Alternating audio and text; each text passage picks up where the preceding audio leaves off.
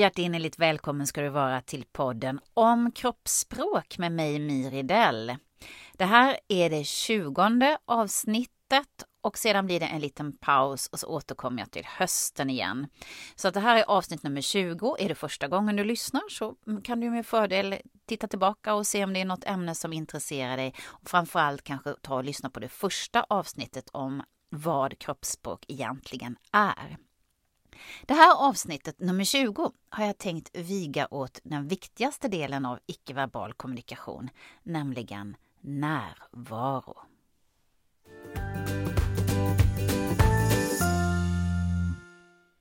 Teater, liksom livet, är här och nu och ingenting är viktigare än att vara nuets prästinna och bejakare. Tack för mig.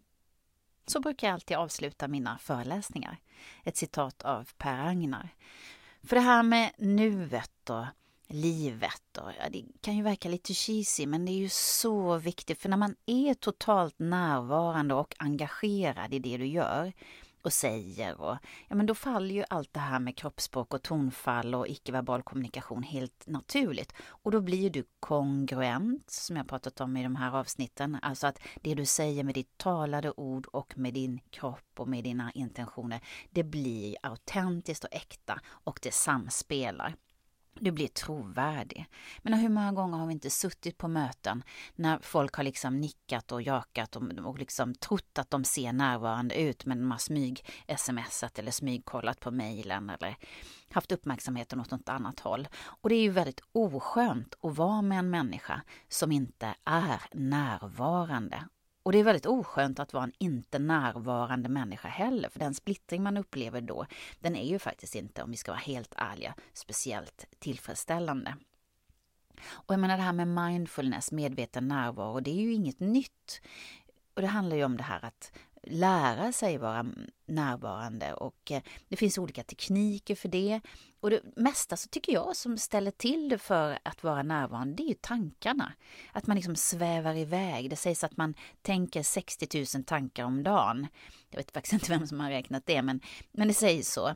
De här tankarna som vi tänker är i många fall repetitiva. Vi tänker ungefär likadant idag som vi tänkte igår, som vi tänker imorgon. Och det handlar om vad vi har gjort och vad vi inte har gjort och vad vi ska göra eller inte göra, sådär intänkt framtid. Så vår hjärna håller hela tiden på med de här tankarna, antingen om gårdagen, vad som har hänt, eller om framtiden, vad som ska hända. Men det viktiga är ju att vara i nuet. Men varför är det så där viktigt? Ja, det är ju nämligen två Harvard-forskare, David Gilbert och Matthew Killingsworth. De gjorde nämligen en försöksgrupp eh, som fick ta hjälp av en app och så skulle de dokumentera då sin vardag och hur de mådde och hur ofta deras tankar då blup, eh, vandrade iväg sådär som jag pratade om. Eh, och då kom de fram till att människor tänker på annat än vad de håller på med. 47 procent av tiden. Så de gjorde tråkiga sysslor, jag menar som att dammsuga eller stå i kö eller något sånt där tråkigt. Eh, då tänkte de på annat än det de höll på med 70 procent av tiden. Det är ju inte så konstigt. Men, men det konstiga var att när, när den här försöksgruppen hade sex så tänkte de på annat än det de höll på med 30 procent av tiden. Ja, ja, ja, tänker du kanske. Det, det var väl väntat att de flesta man möter inte är så mentalt närvarande utan tänker på annat än vad de håller på med. Det där med sexet, det, det blev jag väldigt konfunderad över. Eh, men det som var mest intressant i den här studien och det jag ska komma till var att för, hur, hur försökspersonerna mådde, det var väldigt förknippat med graden av närvaro. Så de i den här försöksgruppen som var lyckligast, det var de som var totalt närvarande oavsett vad de höll på med, oavsett var de var. Oavsett plats, location eller, eller vilka de var med. De som var totalt närvarande upplevde störst och eh, mest lycka oavsett om de diskade eller var på Maldiverna. Så det är ju en väldigt spännande insikt.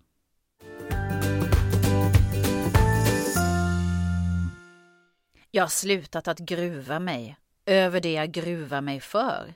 För det jag gruvar mig för händer sällan. Och det som händer har jag inte haft vett att gruva mig för.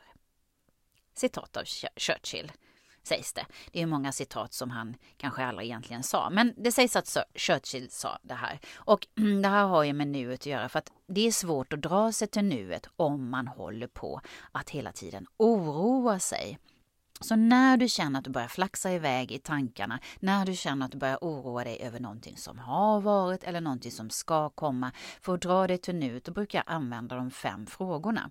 Och det här går väldigt fort, det är inget religiöst, det är inget flum, utan jag använder bara mina sinnen. Vad känner jag? Hur känns stolen jag sitter på? Hur känns eh, eh, känslan? Jag försöker liksom känna efter. Jag använder känslan. Vad hör jag? Jag använder min hörsel. Jag stannar till och verkligen försöker lyssna. Vad ser jag? Inte bara att jag tittar, utan vad ser jag? Vad känner jag för smak? Mm, just nu känner jag lite kaffesmak här efter frukosten. Vad känner jag för lukt? Ja, just nu så sitter jag här i garderoben och poddar så att jag sitter nära tvättkorgen så jag ska inte känna, säga vad för lukt jag känner. Men när man då drar sig till nuet så har det en vinst för dig, inte bara i lyckokänsla utan också i engagemang och närvaro när du jobbar. Min författarkollega till boken om kroppsspråk eh, är ju Lukas Brun och han säger när man förbereder sig för spaning eller infiltration eller någonting, man ska verka i en operativ miljö, då använder de sig också av de här fem frågorna för att dra sig till nuet. Det är ingenting flum. Utan det används också av oss på teatern. Jag menar, det, det finns ju ingen, ingen som eh, står på scenen och liksom börjar fladdra iväg. Oh, undrar om jag drog ut stryk, strykjärnet. Utan då är man totalt närvarande i det man gör. Sinnena skärps, man är där totalt i nuet. Och vad innebär det för dig på jobbet? Ja, dels då som jag sa din upplevda lycka och ditt, ditt, fokus och också att kroppsspråk och icke-verbal kommunikation faller på plats och du upplevs också mer engagerad. Och en gigant på området är ju Mihaly Csikszentmihalyi och det är en ungersk professor i psykologi. Han har ju forskat på det här med närvaro och flow och eh, jag rekommenderar verkligen hans böcker. Och flow, det kan ju, kanske ni har känt, vet när man sitter och jobbar så bara åh, har det gått tre timmar? Eh, för att man har, liksom, det känns som att tiden har upphört. Och då är man i sitt IPT, som idrottsmännen säger, i sitt ideala prestationstillstånd. Eller de brukar säga att man befinner sig i zonen. Vad som är sorgligt är att 15 procent i en undersökning sa att det där med flow har jag ingen aning om vad det är. Det har jag aldrig upplevt. Eh, och 15 procent i undersökningen sa jag upplever flow någon gång om dagen. Och 60 procent utav de som tillfrågades, de upplevde att de bara hade flow ungefär en gång i månaden. Vissa sa bara var tredje månad, så det var ju inte så mycket. Så att, eh, att lära sig det här och ha teknikerna för det här, det är en vinst både för dig själv och de andra. Nu ska jag vilja prata lite grann om min absoluta favorit, ledarskapsgurun Robin Sharma. Han sa If you're in business, you're in show business and every day is a performance, be a rockstar at work. Jag hörde ju Robin Sharma säga det här uttrycket när jag lyssnade på honom i Sverige han, för några år sedan. Han har varit här minst tre gånger och jag har varit där varenda, varenda gång för jag tycker han är så inspirerande. Så att kommer han till Sverige, gå och lyssna på honom eller läsa hans böcker eller lyssna på honom på um, nätet. Han, han ger väldigt mycket korta filmer och, och um, han är väldigt inspirerande. Robin Sharma. Han har bland annat skrivit Munken som sålde sin Ferrari, den kanske ni har hört talas om.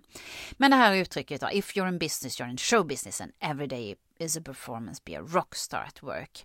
Det är ju så att oavsett vad du jobbar med så kan man göra som artisterna eh, gör. Att man går in på sin scen, på sin arbetsplats, sin ledningsgrupp, sin eh, reception eller eh, sitt kontor, var, var du än befinner dig och gör samma sak. Man går in med medveten närvaro och man möter sin publik, alltså sina kunder, sina arbetskollegor och man ger sitt livs performance. Han, han, berättade en fantastisk historia vid något tillfälle. Att han hade varit på toaletten i Sydafrika och han skulle ja, gå på toaletten. Det var väl ingen speciell sak utan han gick in där och han möts av en leende man som bara säger Welcome to my toilet! Oj, eh, så mm, tänkte Robin Sharma, vad är det här? Då var det en personen där som jobbade som, som delade ut toalettpapper. Would you like some toilet paper? Och självklart ville han ju ha det. Och, alltså han hade, han, den här personen som jobbade på toaletten, han hade verkligen gjort hela den här toaletten till sin scen. Att vara där, vara trevligt, att liksom det här bemötandet. Oavsett vad man har för jobb. Jag menar, Robin Sharma har ju, har ju skrivit en bok som heter Leda utan titel. Jag menar att man ska visa ledarskap ut, oavsett vad man har för titel. Eh, och den här mannen på toaletten, han verkligen visade ju att han hade sin arena där. Och vad som Robin Sharma sa, man kände ju för att gå på toaletten en gång till för det var så trevligt. Men trots att den här personen hade ett skitjobb i både bokstavlig och bildlig bemärkelse så, så behandlade han sina, sin publik, sina gäster, sina kunder med respekt och det blev ett fantastiskt besök på den här toaletten. Så menar, många säger ja, ja, men jag är ju ingen stjärna. Nej, men du kan vara ett stjärna på ditt jobb oavsett vad du jobbar med. Eller även om du inte ens jobbar.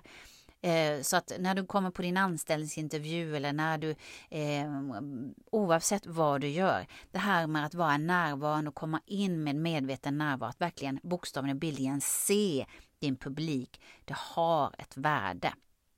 Och jag får ofta frågan om hur det är att spela då i samma föreställning. Om det inte, kan man verkligen göra det här gång efter gång? Kan man verkligen vara så medvetet närvarande även på teatern? Men till exempel då brukar jag berätta om Hotelligan som vi spelade 286 gånger. Att svaret är att det är olika publik varje föreställning. Och så kanske det är för dig också på jobbet. Det är ju olika kunder. Det är inte samma varenda dag. Det hade blivit lite enahanda. Utan det är ju olika och det är för dem man gör det. De kommer ju och köper din vara, din tjänst. Och likadant eh, hos oss på teatern. De kommer ju att se det här för första gången. De möter dig för första gången. Publiken möter oss för första gången. Och de ska få valuta för pengarna. Men hade teatersalongen varit tom, då hade det varit väldigt motigt att spela 286 gånger. För det handlar om att inte agera med publiken, att reagera på det som händer. Och det är det som ger lust och engagemang. Jag menar, publiken kan ju skratta på olika sätt och de kan eh, reagera på ett sätt. Det blir ett samspel. Och så tror jag och hoppas jag att det är för dig också, oavsett vad du gör, att du samspelar med andra, med din publik, med dina kunder, med dina arbetskamrater, med din familj. Och det här samspelet, att det kan vara så att vi blir mycket skönare personer när vi är, när vi är lyssnande, när vi är seende. Vi vet det, jag vet att du vet det, men man behöver påminna sig själv om och om igen. Och det är som Anders Haglund säger, att din framgång i livet handlar om vad du gör efter att du har gjort det du förväntas att göra. Och vad menar han då? Jo, han menar att det du får, får betalt för i världen, alltså det du får cred för, det är inte antalet timmar du investerar i något, utan det värde du stoppar i de timmar du investerar. Värdet mäts i sin tur hur mycket du gör med dina timmar, hur mycket det bidrar till någon annan. Att skapa värde för andra. Så att vi lever ju tack gode gud inte i ett vakuum. Vi samspelar ju mer eller mindre hela tiden med andra i livets teater som Per-Agnar säger. Och Affärer är ju relationer och vi är ju alla människor som hela tiden möter människor. Och oavsett om det är i fysisk form, fysiska möten eller som det är nu när vi spelar in den här podden, eller jag spelar in den här podden, coronatider, om det är, är digitala möten, att även där dra sig till närvaro. Även att det är jobbigt att ha fokus på skärmen. Titta in i kameran, var närvarande, nicka och le och visa att du är där för din publik och dina kunder. Jag hoppas att det här har varit givande och en liten påminnelse för jag vet att du vet eh, närvaro, hur viktigt det är. Så att återigen, if you're in business, you're in show business and every day is a performance, be a rockstar at work. Med de kloka orden från Robin Sharma så eh, säger jag tack för de här 20 avsnitten under våren och på återhörande i höst och det kommer fler poddavsnitt eh, av Om kroppsspråk med mig, Miri Dell. Håll utkik på LinkedIn och på Instagram och Twitter och eh, bli kompis med mig där på LinkedIn. Jag är väldigt aktiv på LinkedIn så, eh, och ta del utav, jag lägger ut lite små korta filmer och information om när jag ger webinars. För att nu går det att boka mig, inte bara att jag kommer och håller föreläsningar i fysisk form som jag alltid har gjort, utan även kan jag hålla föreläsningar digitalt. Så att vi hörs och känner du att du vill ha ännu mer kontakt så kan du mejla mig på bokning ridell.com ja men nu kan jag inte ge mer information om mig själv. Jag säger stor puss och kram och ha en härlig sommar och äg din scen varje dag året om. Kram på dig, hejdå!